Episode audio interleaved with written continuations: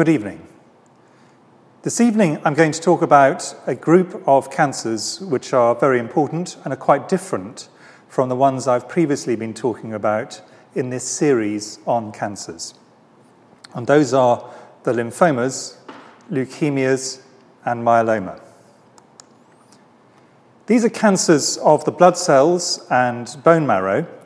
Uh, and my overall message in this, uh, this lecture, which is going to be relatively high level because there are a lot of them, and this is a very fast moving field, is that the outlook for these cancers has improved substantially for lymphomas, for leukemia, and for myeloma. Some of them are curable, and others are treatable. That means they're not completely gone, but treatment means that people can live with them as a chronic condition, rather like, for example, with diabetes. And for many people, they may live with them for years or even decades.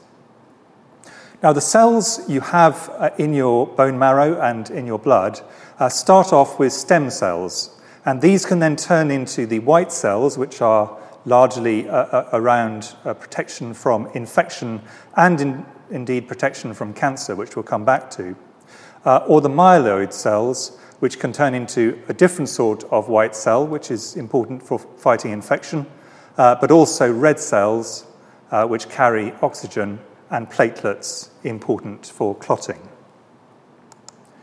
And it is important just to think through what blood does, because that uh, explains why some of the symptoms people have with lymphoma, leukemia, and myeloma occur. The first group of cells are the white cells. Uh, and these uh, broadly fight infection uh, and also uh, detect uh, abnormal cells, including early cancer cells. If they're not working, either because they've uh, been driven out by other cells or because they, they're actually functionally not working well, people can get repeated infections. Then you have the red cells, and these transport oxygen around the body. And if people start to lose those, they become anemic and they become very tired uh, and breathless. And then you have uh, platelets, which are very important for clotting. We all get cuts and knocks uh, all the way through our lives. Uh, and if you have very low platelets or the platelets are not working well, people may get bleeding or bruising, which they normally would not get. So the blood uh, is a, a, remarkable series of cells uh, which service in many ways. These cancers, lymphomas, leukemias, and myeloma, uh, occur over the entire age spectrum. Uh, different cancers have different ages where they tend to occur, but they can be from uh, early childhood right through to late old age. And this is different from many of the cancers we've considered in uh, previous lectures in this series. To get some idea of scale, uh, in the UK, um, uh, there are around uh, 10,000 new cases uh, and just under 5,000 deaths a year from leukemia. There are around 2,000 cases, uh, but only around 300 deaths from Hodgkin lymphoma. Around 14,000 cases and just under 5,000 deaths from non Hodgkin lymphoma, uh, and uh, just under 6,000 cases of myeloma. So these are important cancers uh, although not as common as things like breast cancer or prostate cancer, bowel cancer, and lung cancer we've considered in previous talks. They are, however, particularly important as cancers of childhood. Fortunately, children get very few cancers, but uh, of the cancers they get, uh, leukemia and lymphoma are particularly co- uh, important causes. And in this uh, graph, what you have is the three commonest cancers at different ages along the pathway. In adulthood, cancers we've previously been considering, like breast cancer or prostate cancer, are extremely important. Uh, but in children, leukemia, lymphoma, and uh, the third one, uh, brain, brain tumors, are uh, predominate. But as I say, they are very rare, fortunately. In contrast to the cancers we've been considering before, what are called the solid cancers or solid tumours, like breast, prostate, lung, and bowel, uh, these cancers should be seen as disseminated diseases right from the beginning. So, the, one of the repeated themes that came up in the previous talks I, uh, I talked about was the need to catch these solid tumours early before they were disseminated uh, through the body. And if they're localized, you could then cut them out uh, or other, otherwise deal with them in a very localized way. The cancers we're talking about today uh, are ones which are actually disseminated from the beginning. Uh, and therefore, surgery uh, is really relatively unimportant for the treatment of these cancers, but drugs are absolutely essential. And with drug treatment, the outlook, as I say, can be very good despite the fact these are disseminated cancers. So it is a different approach to thinking about them uh, than you would have uh, in, in previous talks. Chemotherapy, which is the mainstay, although it's being overtaken in some areas of treatment, uh, dates back really quite uh, some uh, time in history. It was first uh, really used in leukemia, and I'll come back to this later in the talk, uh, back from 1948. Uh, using a group of drugs called the antifolates, and they were in turn, because medicine follows twists and turns, uh, possible because of work done by this remarkable scientist, Lucy Wills, uh, who discovered folate when she was looking at why were pregnant women anemic uh, in India. So uh, the pathway there uh, through, went through to uh, the first chemotherapy drugs, uh, first extensively used by this American physician, Sidney Farber. And the basic principle of the chemotherapy drugs, and I'll talk about a few more of them in the next slide, is relatively simple. they kill cells that are dividing. And since cancer cells are dividing very rapidly and often in an uncontrolled way, they are more sensitive to these drugs and slower to recover. So, the good effects that you get from chemotherapy are most effective where you have a rapidly dividing cancer. And many of the uh, cancers we'll be talking about today are very rapidly dividing. They have to be given uh, in combinations when they're given alone, cancer cells can develop resistance in the same way that uh, bacteria, for example, can develop resistance to antibiotics. They, they, they, evolve it. So, giving different kinds of drugs together in combination uh, reduces the risk of this happening. And they're generally given in cycles, they're given in short pulses over a period of time, allowing time between those cycles for people's normal cells to recover uh, and for them to feel uh, better. Now, the path by which these various drugs have come uh, into treatment has been uh, very varied. And I've just given some of the drugs which are used in these cancers and indeed some other cancers and where they came from. So, uh, a drug called vinblastine, for example, uh, was originally uh, derived from the Madagascar periwinkle back in the 1950s. Uh, in, uh, also in the 1950s, a, doc, a drug called doxorubicin, uh, which was from a kind of bacteria found around uh, this castle, Castel del Monte. Uh, and a different uh, bacteria gave rise to a drug, again, which is quite widely used, called bleomycin. Uh, and uh, at the bottom here, a drug called cyclophosphamide, also from the 1950s. This was actually derived from the nitrogen mustards uh, which are a group of chemicals initially derived, in fact, from uh, things very similar to mustard gas. So the direction from which these drugs have come uh, is very varied. And the drugs work at multiple points along the stages where a, uh, a cell is dividing. Uh, there are drugs like cyclophosphamide that may damage the DNA. Uh, there are anti tumor antibiotics uh, and these attack enzymes. Uh, and then there are things like vinblastine, which stop cells making copies of themselves. So these drugs have multiple effects and they're used in combination. People, when they're uh, aware that their relatives or that they are going to have uh, chemotherapy, understandably have real concerns about the side effects of these drugs. And they do uh, all have uh, significant side effects. The biggest impact is on cells that are rapidly dividing, uh, and that means they're particularly uh, likely to have effects on the gut, on hair follicles, which are growing, uh, on the mouth, which t- turns over its cells quite rapidly, and indeed on the bone marrow. And that therefore means they can lead to uh, in impacts on the immune system, because the effect on the bone marrow, uh, bleeding and bruising, some diarrhea or constipation due to the effects on the gut, and hair loss. But most of these last for short periods, some of them uh, a few days, uh, some of them uh, more a matter of weeks, but they are usually short lived.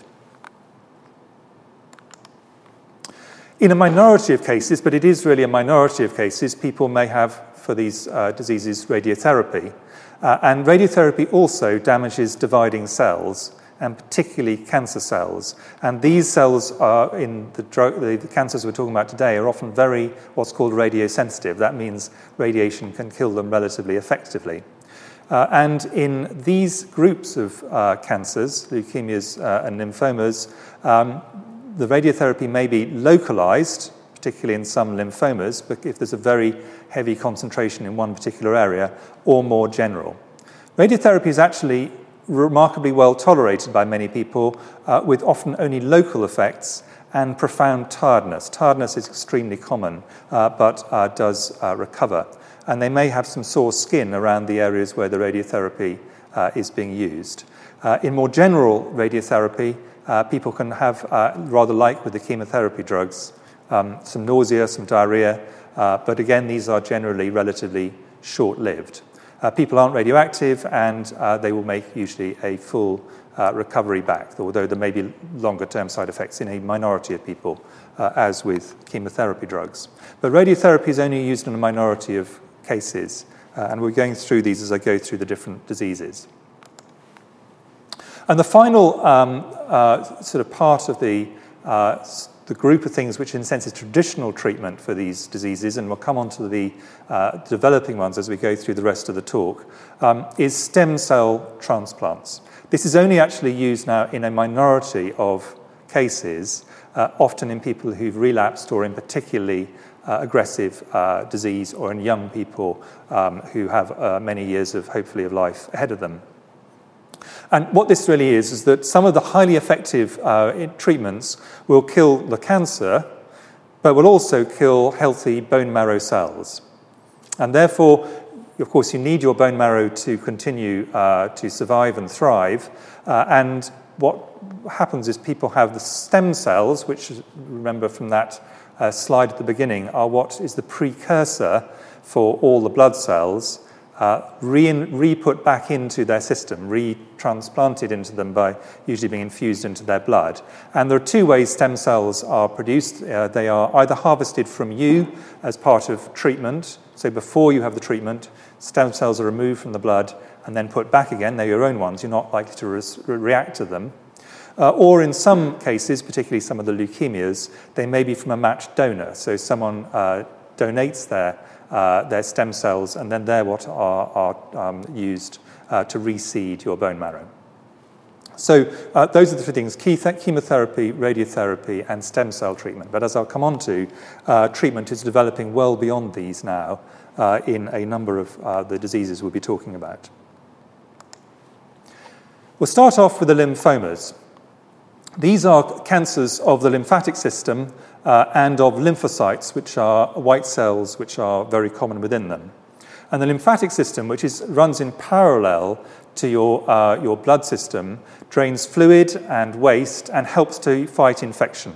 And you have uh, lymphatics, as on this old woodcut uh, on the right, uh, all the way through your, blood, your body, and it helps to drain fluid to provide, prevent you from having uh, sort of puffy uh, extremities, as well as, as I say, getting rid of some of the most uh, important infections and toxins. And you have lymph nodes, uh, and in these, uh, you, there's the ability to fight infections. And the first way in which people often uh, notice, or their partners or doctors notice, they have lymphoma is where they have glands which uh, are raised uh, in the distribution of the lymph gland distribution. So that's particularly uh, in the armpits, the neck, uh, and in the groin. But the other situations you can, people can pick it up is they have, if, they have, if it invades the bone marrow, and then they can get the symptoms like problems with infection or fever or um, bruising, um, or it may be picked up incidentally. Lymphomas are broadly divided into two groups Hodgkin and non Hodgkin lymphoma, but there are many types of lymphoma and they all have slightly different or may have slightly different treatment. We'll start off with uh, Hodgkin lymphoma. Um, this was first described by Thomas Hodgkin, quite close, in fact, to where I'm talking uh, today, um, uh, in, 19, in, in 1832. Uh, and then subsequently, uh, diagnostic uh, ability to pick it up were improved, particularly uh, the discovery in 1901 by this remarkable woman, Dorothy Reed, uh, of the Reed Sternberg cell. Uh, and this was important, particularly at that point, because swollen lymph nodes were mainly due to TB, but you also had to detect those people who had something else. And what she found out was this rather strange cell, the Reed Sternberg cell, uh, actually could help differentiate from uh, infection. Uh, still used for diagnosis today. Um, lymph nodes uh, are swollen, especially of the neck and shoulders, in 80 to 90% of cases, but people may also have what's called B symptoms, and these, these happen in many of the, uh, the lymphomas and leukemias we'll be talking about. That's night sweats, really bad night sweats, drenching those sheets, not just a little bit of clamminess, uh, weight loss, fatigue, fever, or itching, which are new. And it's important to stress these are new onset symptoms that uh, persist for uh, a number of uh, uh weeks. The age distribution of Hodgkin's lymphoma comes in two peaks. There's a peak in young adulthood, uh, late, late adolescent and early, sorry, uh, and early adulthood, and then a second peak in older age. And when um, there's a possibility that something, someone could have lymphoma, and most people who've got swollen lymph nodes do not have lymphoma, to be clear, uh, then they may need a biopsy if it looks a suspicious one to the doctor who sees them, uh, where it's looked at under the microscope.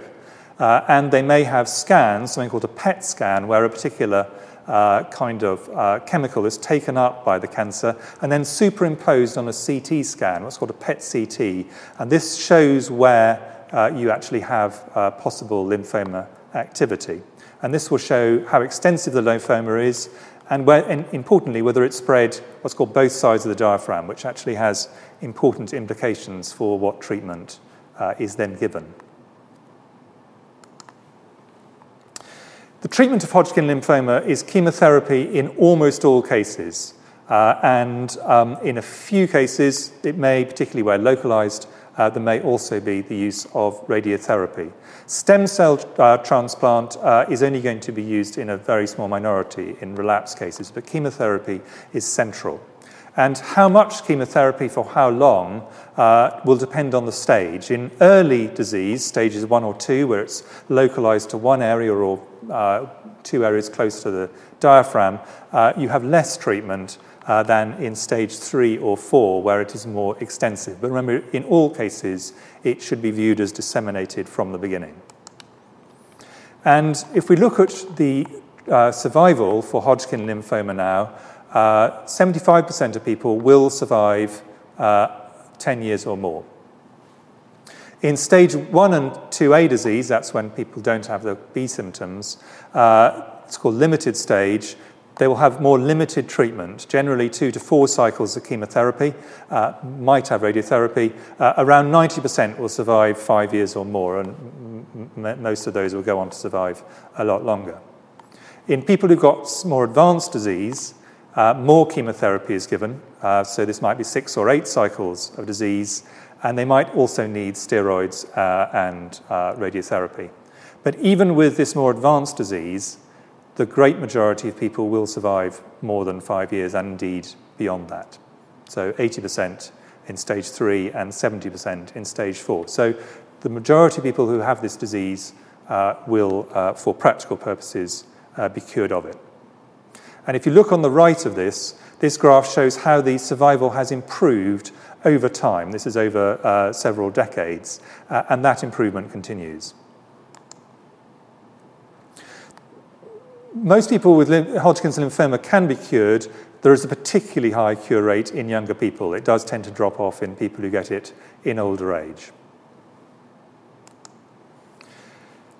most of the diseases I'll be talking about today have much less uh, impact from modifiable factors than many of the diseases I talked about previously. So, for example, lung cancer, very, very heavily uh, uh, dependent on whether people smoke, although not everybody uh, who has lung cancer smokes, but it's a very, very major risk factor.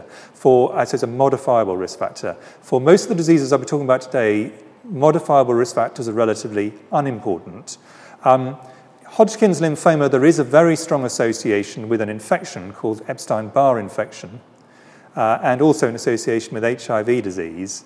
Um, treatment uh, for HIV disease is important. Uh, Epstein Barr virus, we currently don't have any way of preventing it. And if there were to be a vaccine for Epstein Barr virus, it is possible that might have an impact uh, on this disease. But currently, uh, relatively limited uh, prospects for uh, prevention. But as a good treatment. The other lymphomas, and there are many, are, are the non Hodgkin lymphomas, and they can be broadly divided into the fast growing, what's called high grade lymphomas, and the slow growing, low grade lymphomas.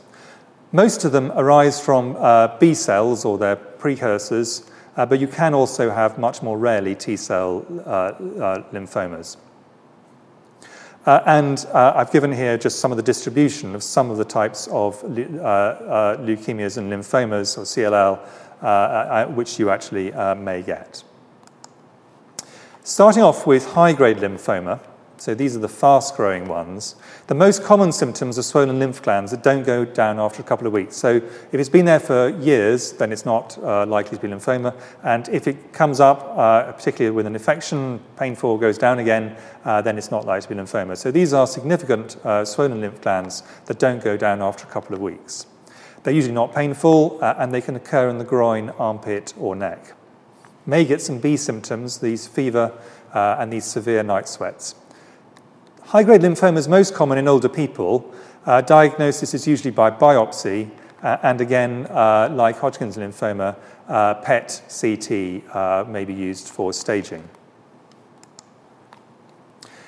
Now, the aim of uh, high treat- treatment for high grade lymphoma is complete remission, which for practical purposes can be seen as a form of cure. So, that is to get no detectable lymphoma but to do so with drugs with the minimum side effects that you can manage in a particular situation. And this is uh, largely achieved by chemotherapy, most commonly a chemotherapy regimen, quite relatively long standing one called CHOP, which combines the drugs I've written down here, uh, but also with antibody therapy, uh, which is aiming, aiming at a particular marker on these cells called the CD20 uh, cell. And uh, this is, in particular, I'll come on to this, uh, a drug uh, called rituximab. Uh, and uh, what you can see on the right uh, is the difference in survival between people who are just given chemotherapy, CHOP, and those who are given CHOP with rituximab, and this leads to a better outcome. And in some cases, people may have stem cell transplants. that's much more, much, again, a minority.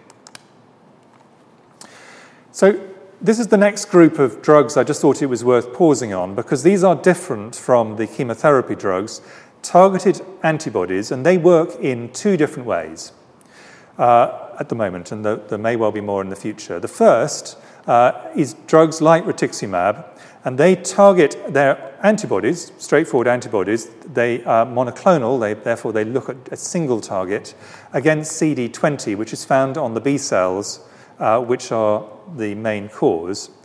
Uh, and uh, when that's given, they'll lock on to the, uh, the, the, the, uh, the, cancer cells, the lymphoma cells, and that will mean that the immune system, which clears cancer cells in, under ordinary circumstances, recognizes them and starts to have an effect uh, on trying to clear the cancer cells. So the, the, chemotherapy and your immune system, in a sense, work in concept, concert. A different approach to this is a slightly different uh, drug, uh, and I'm, I'm, going to give the example of brentuximab. Uh, and this targets a slightly different uh, marker, CD30. Uh, but what this does is attached to it uh, is a highly potent chemotherapy drug, and therefore it locks onto the cell and kills the cell. But uh, if it was just given in general, generally into the blood, uh, the drug would be too powerful. It would actually cause too much damage, and that would the, the, the advantage of the antibodies, it delivers the, the toxic load very precisely to the cells that you wanted actually to do so. So these are two different approaches to antibody treatment. There are a number of other uh, lymphomas, and I will just h- highlight one, uh, one because it uh, has two important uh, aspects. Uh, and that's something called Burkitt lymphoma, uh, which actually, again, actually has several different types. It's predominantly a rapid growing lymphoma of children. So this is one of the childhood lymphomas. It's rare in the UK, around 200 cases a year, but it's still the, non- the commonest non Hodgkin lymphoma in children. It's what called sporadic type. However, in Africa, uh, uh, it is much more common, and it's particularly common in areas where EBV, Epstein Barr virus, the virus we talked about before, and malaria overlap. So it appears to be something to do with the interaction of those two infections. Um, it's called endemic type and can infect the face. You can see children with really quite swollen faces. Uh, also, people, the third, third risk is people who are immunosuppressed. And in this childhood lymphoma, uh, people use, again, a combination of chemotherapy drugs and rituximab, and the survival is very good. Survival for limited stage 1 and 2 Burkitt lymphoma is over, over 90%, uh, and survival for advanced stage is still 80 to 90%. So, this is an example of a childhood lymphoma where the outlook is actually very good, provided people are treated. So, those are high grade lymphomas. Uh, now we move on to low grade lymphomas. These are much more slow growing and they're mo- most commonly in people uh, aged uh, over 60. They can present with enlarged nodes uh, or these B symptoms, the drenching night sweats and fevers, and more generalized symptoms. Uh, sometimes people can have very mild symptoms or even have no symptoms at all and be diagnosed because a blood test done for other reasons uh, demonstrates that they actually have abnormal blood cells, and then people go on to investigate it. So they may be diagnosed by biopsy, and then, as with other um, uh, lymphomas have uh, staging tests. Now, although uh, this is a different approach to the high grade lymphomas, uh, although full remission, where for practical purposes people are cured, can occur, the main aim of these low grow, low, slow growing, low grade lymphomas is control. People can live for many years with a low grade lymphoma, receiving intermittent treatment, and 55% will live 10 years or more. Uh, they may not need treatment at all initially, it may just be a matter of actively monitoring them. Uh, but in due course, uh, many will go on to need chemotherapy and targeted uh, CD20 antibody therapy, uh, which may also be used for maintenance therapy. Occasionally, radiotherapy, sometimes stem cell treatment. But if you look at the graph on the right, what you can see here is that in younger people, the outlook for people with low grade lymphoma living with their disease as you live with many other chronic diseases, uh, can be to live for very many years with really relatively little impact on survival, uh, slightly uh, greater impact uh, in, in, people who are 80 or above. And a number of targeted therapies may be relevant, and I'll just give again an example. So these are different sort of uh, drug group. So targeted therapies are not antibodies, or these, these chemical ones not so much antibodies, nor are they chemotherapy. They're not actually killing dividing cells. Uh, and the example here uh, is what's called a proteasome inhibitor. Uh, and these are things, proteasomes are uh, help the cell to break down waste products, particularly proteins that are no longer needed. If you have this drug, it blocks that, the proteins build up in the cell, and it dies. And these are particularly important uh, for some lymphomas, like something called mantle cell lymphoma, and as we'll come on to, uh, myeloma. And there are other targeted therapies if relapse occurs. So you've got the chemotherapy, radiotherapy, stem cell therapy, and then antibody therapy, and then the targeted therapies uh, with chemicals such as these. So those are the, lymph- the lymphomas. Let's move on to the leukemias. Leukemias are cancers of the white blood cells. And rather like with lymphoma, although the nomenclature is slightly different, the, the, the rapid ones, the acute leukemias, and the chronic ones, which are the slow growing uh, in terms of their onset. And they are divide, they, depending on which pathway from the stem cell, is it down the lymphocytic pathway, down, which goes down to lymphocytes, or the myeloid one that goes down to uh, granulocytes and red cells and platelets, so those are the two pathways. They're either lymphocytic, so acute lymphocytic or chronic lymphocytic, or myeloid, acute myeloid uh, or chronic myeloid. Those broadly are the four groups. There are many subtypes uh, within them. Let's start off with chronic lymphocytic leukemia, CLL. It's the, chronic, it's the commonest chronic leukemia. Uh, there are just under 4,000 uh, cases a year in the UK, mainly in people over 60. It's very rare under 40, uh, and it's more common, twice as common, in fact, uh, in males. It's caused by a variety of genetic mutations. And the effects of it are both because people have too many B lymphocytes, so they crowd out other things in the bone marrow. They therefore can cause all the problems of uh, tiredness and bruising and uh, so on. Uh, and also, the lymphocytes that they have are not working very well, so they can get an increased risk of infections. It's usually diagnosed uh, on a blood film. The outlook for people with CLL, chronic lymphocytic leukemia, uh, is that around 85% of people survive for five years or more in the UK, and the younger people are, the longer the, the survival uh, tends to be. The genetic mutations people have are quite a good guide to how long people survive for. So, uh, for example, one genetic mutation may be associated with a median survival of over 20 years, whereas uh, some at the other end of the scale may be survival, uh, uh associated with a median survival uh, of seven years. Uh, although with all of them, the expectation is as time goes by, treatment improves, survival will improve. But as I say, for some of the genetic mutations, in fact, the survival is extremely long. In people with early disease with CLL, uh, no treatment may well be best, and this is proven by uh, tr- uh, trials. Trials have demonstrated that in early, many early diseases, uh, early, early, early forms of the disease, uh, no treatment uh, is just as good as treatment. So why give people the side effects of treatment? Because at this point, no treatment is the best approach. As the disease becomes more advanced, the aim is to control and it is important, therefore, because it's a long term issue, uh, to actually have uh, the best side effect pro- profile possible. And the clinical state of the person uh, and the mutations of the cancer guide survival. And usually, this will be some combination of newer targeted therapies, and I've given a list of some of the names, uh, including one we've come across already, for example, rituximab. Uh, and um, with these, the outlook uh, is very good. So many people uh, may have chemotherapy, but uh, not all. Uh, and um, the uh, outlook if, for the combination for most people uh, is a long number of years living with their disease. Down the other pathway, the myeloid pathway, heading towards monocytes and granulocytes in particular, um, you have chronic myeloid leukemia, and the, this is much rarer, around 800 new cases a year in the UK. Um, the outlook over time has massively improved for this disease. There's a, uh, around a 75% reduction in mortality since the 1970s. This gets more common as you grow older, uh, and again, it has very similar symptoms infection, tiredness, bruising, bleeding, night sweats, uh, and bone pain. Again, mainly diagnosed by blood film. Now, this one, is a, an, this one has got a number of uh, important differences to some of the other uh, leukemias we're talking about, but it is essentially uh, one group of diseases around one particular chromosomal uh, change, although the variety of ways it can be achieved.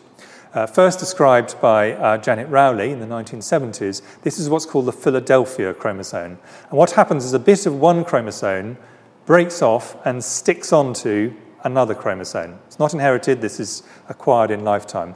And the re- resulting mutated protein uh, causes the disease.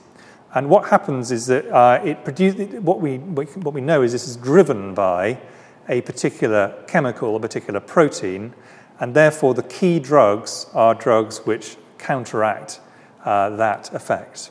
And they're what called the tyrosine kinase inhibitors. Uh, and the one which really started uh, us down this path was this, this drug, uh, imatinib, a small molecule. Um, it was a drug by design, so unlike many of the drugs I talked about earlier on, which came via a variety of rather random routes into medicine, uh, given the trade name uh, Gleevec, which is what a lot of people know it by, uh, although there are now um, uh, other forms of it.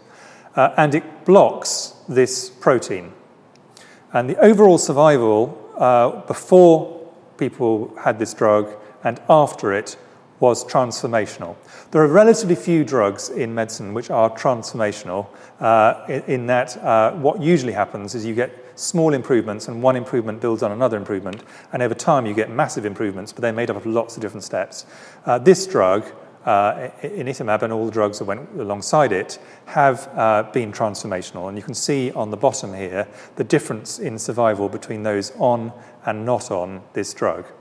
But it is an extraordinarily expensive drug, and uh, cost is a major issue. I will come back to this issue of cost in the last lecture series of this whole term, which is on, on the future of health in the NHS. Uh, and in the USA, it reached a situation where this drug, which was given for many years, uh, was uh, uh over $100,000 a year. But uh, this has transformed the outlook. Uh, and people usually started on daily treatment as a pill treatment. and you can see on this graph, which is survival over time in the UK, when it was the drug was introduced. And this drug was introduced, and the mortality just dropped incredibly fast. Can, people can be maintained on this for many years. And if it, there's a relapse, there are other tyrosine kinase inhibitors which people can use. Much more rarely, chemotherapy, stem cell transport use, transplant used, really maintained on this as a chronic disease, just as people are maintained on drugs, for example, with diabetes, uh, a chronic disease. It should be seen in that way. So you're not aiming for cure, you're aiming for really good control. Then you move on to the acute form of this, acute myeloid leukemia down the same cell, uh, cell uh, pathway. Symptoms often vague um, tiredness, bruising, fever, bone pain, as uh, before. Uh, main diagnosis by blood test. They may need a bone marrow, people may need a bone marrow test.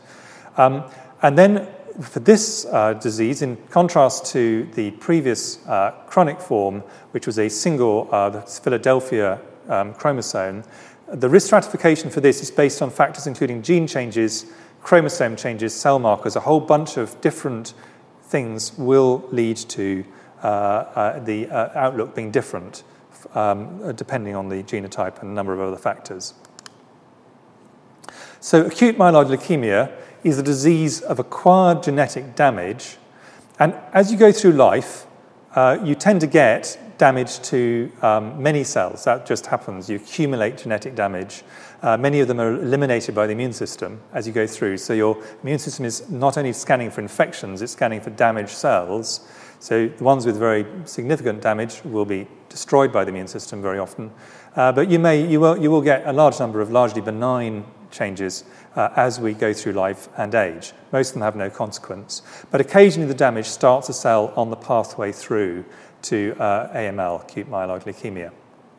And there are lots of different routes by which different genetic uh, combinations can lead to this disease. Uh, and subgroups of cells then evolve as the disease uh, progresses. So the genes are turning, the genetic makeup may be turning over. And the outlook for people with AML is determined by the type of genetic damage. I'm not going to go through this in detail, but broadly, uh, in some cases, the outlook will be extremely good with certain forms of genetic changes, and in other genetic changes, uh, the outlook is much less good, and uh, treatment will have a very different uh, impact. AML is uh, generally risk stratified when it's first diagnosed um, into uh, three different categories, and the lowest risk will tend to get straightforward chemotherapy. As you go through the higher risk groups, through the intermediate into the higher risk groups, uh, people may need um, chemotherapy, but also donor stem cell transplant. They'll need it from someone else.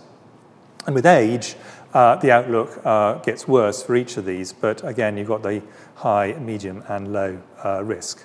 Um, the worse the genetic damage, the worse the outlook. Uh, and as you're older, you have more difficulty, we all have more difficulty in tolerating the more intensive treatments. So it's partly the disease is more itself intrinsically more difficult, and partly um, that we're less able to tolerate the more uh, high, high intensity treatments. The improvements uh, are steady in AML, so this is, diff- this is much more typical, so not like this sudden step change, literally a step change with uh, one particular drug class, but there's been a steady improvement, and this is continuing.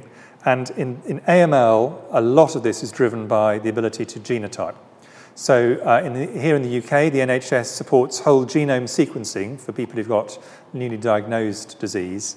And this leads to better decisions about what the right treatment is, whether people should be getting transplant, identifying patients with targetable mutations. Um, uh, and alongside this, there are a steady uh, approach to new targeted therapies, drugs carrying antibodies, uh, for example, to CD33, uh, and also in this group, the tyrosine kinase inhibitors can also be useful. So it's combinations of new drugs uh, informed by the genotype of the person who's got the disease, steady improvement over time. The other acute broad set of uh, um, uh, leukemias are the acute lymphoblastic leukemias going down the lymph, lymphoid side of the thing. Again, around 800 diagnosed in the UK. Um, these tend to be large numbers of immature lymphocytes, and uh, as with the other ones, tiredness, anemia, and bruising and fevers are things uh, which should lead to someone uh, considering it and their doctors considering it. If it's not treated, it can be fatal in weeks to months, so it can really move incredibly aggressively, in contrast to some of the other leukemias and lymphomas. But the outlook for those who are treated is now actually very good. For those under uh, 14, um, uh, the, uh, the uh, mortality uh, will be very low, with over 90% surviving more than five years and having a long term good prognosis. Uh, less good outlook in those who are older. But actually, this is mainly a disease of children. Uh, two to five uh, years is the most common age to develop it, and it's pretty rare after 24. The, if you think about um, chemotherapy for this set, or this for this uh, set of diseases, or for acute for ALL uh, in general, um, the uh, initial treatments were back in the 1940s with the antifolate drugs, which I began this lecture with. And what you can see in this graph on the right is what has happened over the decades. Little by little, survival has improved, starting off with just antifolates, then combination chemotherapy because of the problems of resistance.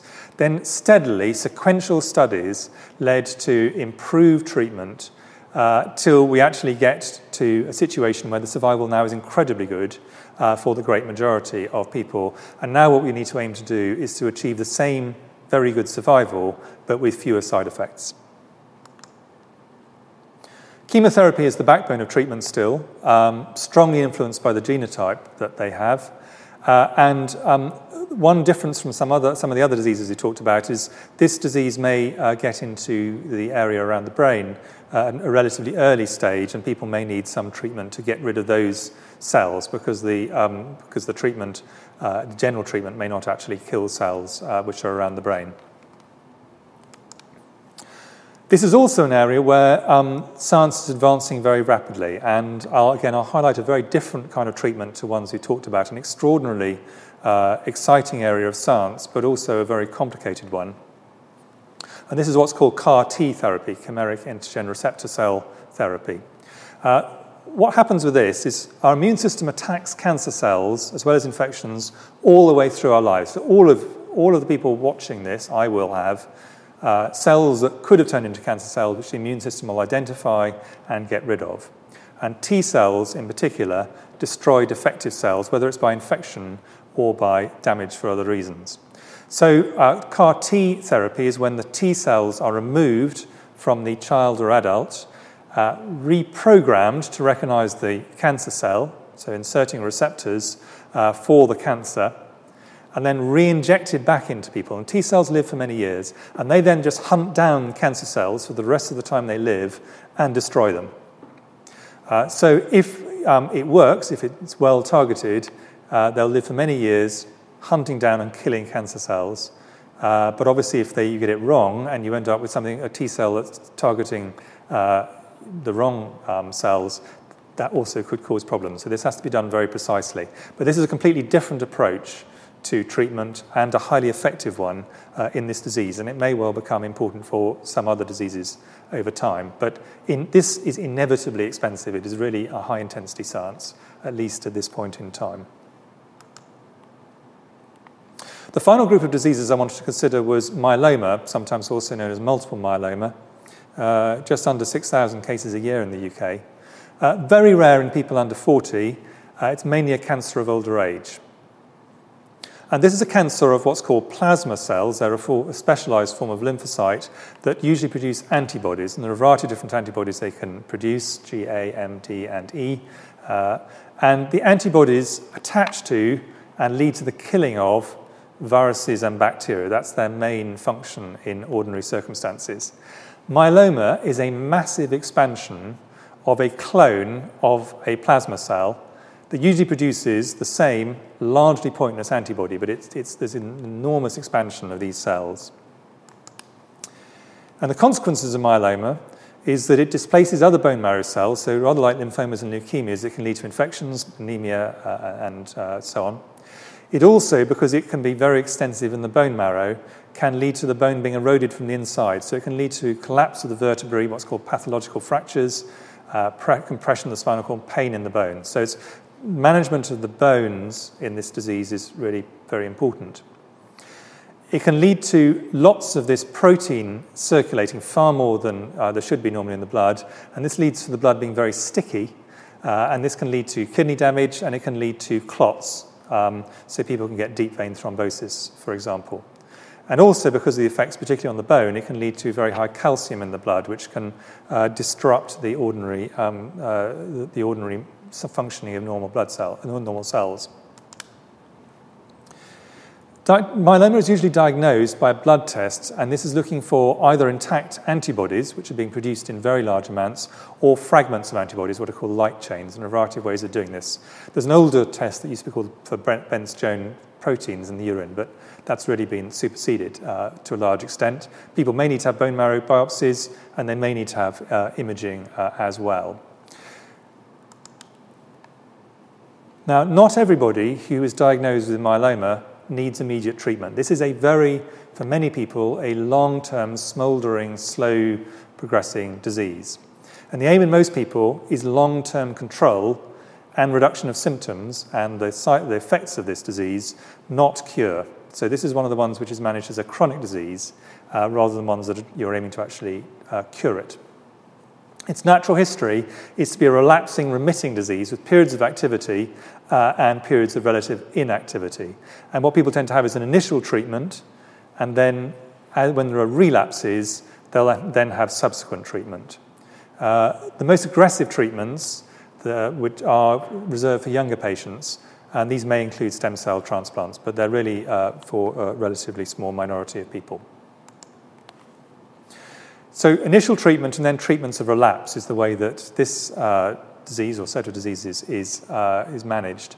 And this is usually combinations of drugs, uh, and they may include a proteasome inhibitor, which we've talked about before, a thalidomide like drug, uh, and a steroid. And there are a variety of combinations of these, and I've, uh, I've, I've got on this, this um, slide here uh, some of the combinations. Now, people, when they think about thalidomide, they think about uh, a disease, uh, uh, uh sorry, they think about the fact that this drug, when given in pregnancy, leads to very bad uh, pregnancy outcomes in, in many children, and that is absolutely correct. So, this is not a drug that be given, should be given to anyone who's pregnant or might be pregnant. But of course, most people with myeloma are, are older, and that's not usually a, a relevant consideration. Um, and uh, thalidomide is a remarkable drug, actually, used for the right people. It's also used in a number of other settings, like uh, some kind of complications of leprosy. Uh, and it stops cancer cells developing. It can stop them developing their own blood vessels, which is very important for them actually uh, being able to grow. Um, and it can stimulate the immune system to attack cancer cells. So it really works in multiple ways. So you've got this combination of proteasome inhibitors, uh, drugs like thalidomide, uh, and steroids. But there are alternative combinations and antibody treatments when people relapse. So you, there's a kind of there's a periods of treatment and then periods of no treatment when people's disease is relatively uh, relatively quiet. Myeloma survival is steadily improving. So over 80% of people will be alive a year after diagnosis. And from a situation uh, in the 70s where the survival at five years was about 10%, it's now over 50% uh, and just over 30, just under 30% at 10 years. So many people live for many years, uh, may well be over a decade. Uh, younger age groups tend to have slightly better survival, um, but survival is continuing to improve. So, what you can see in the graph is the steady improvement over time, uh, and I think we would all anticipate and hope that that, will, that improvement will continue over the next uh, uh, many years. So, in summary, um, today we've talked about a group of cancers where, in contrast to the uh, solid tumours, it's much more viewing them as systemic diseases, some to be cured, some of which are to be controlled, the outlook has improved substantially for many lymphomas, leukemias, and myelomas, uh, and I expect it to continue to improve. Some of the things that uh, are moving particularly rapidly are things like genotyping, targeted therapies, so these are not chemotherapy drugs, these are a different approach, looking, targeting these, drug, these uh, disease cells very specifically, and novel treatments such as uh, CAR T treatment. And these are steadily transforming the outlook. Uh, these come at a cost, um, but they are definitely uh, leading to significant improvements. So, when someone next gives a talk about these diseases in a few years in Gresham College, my expectation is the outlook will be better still. Thank you very much.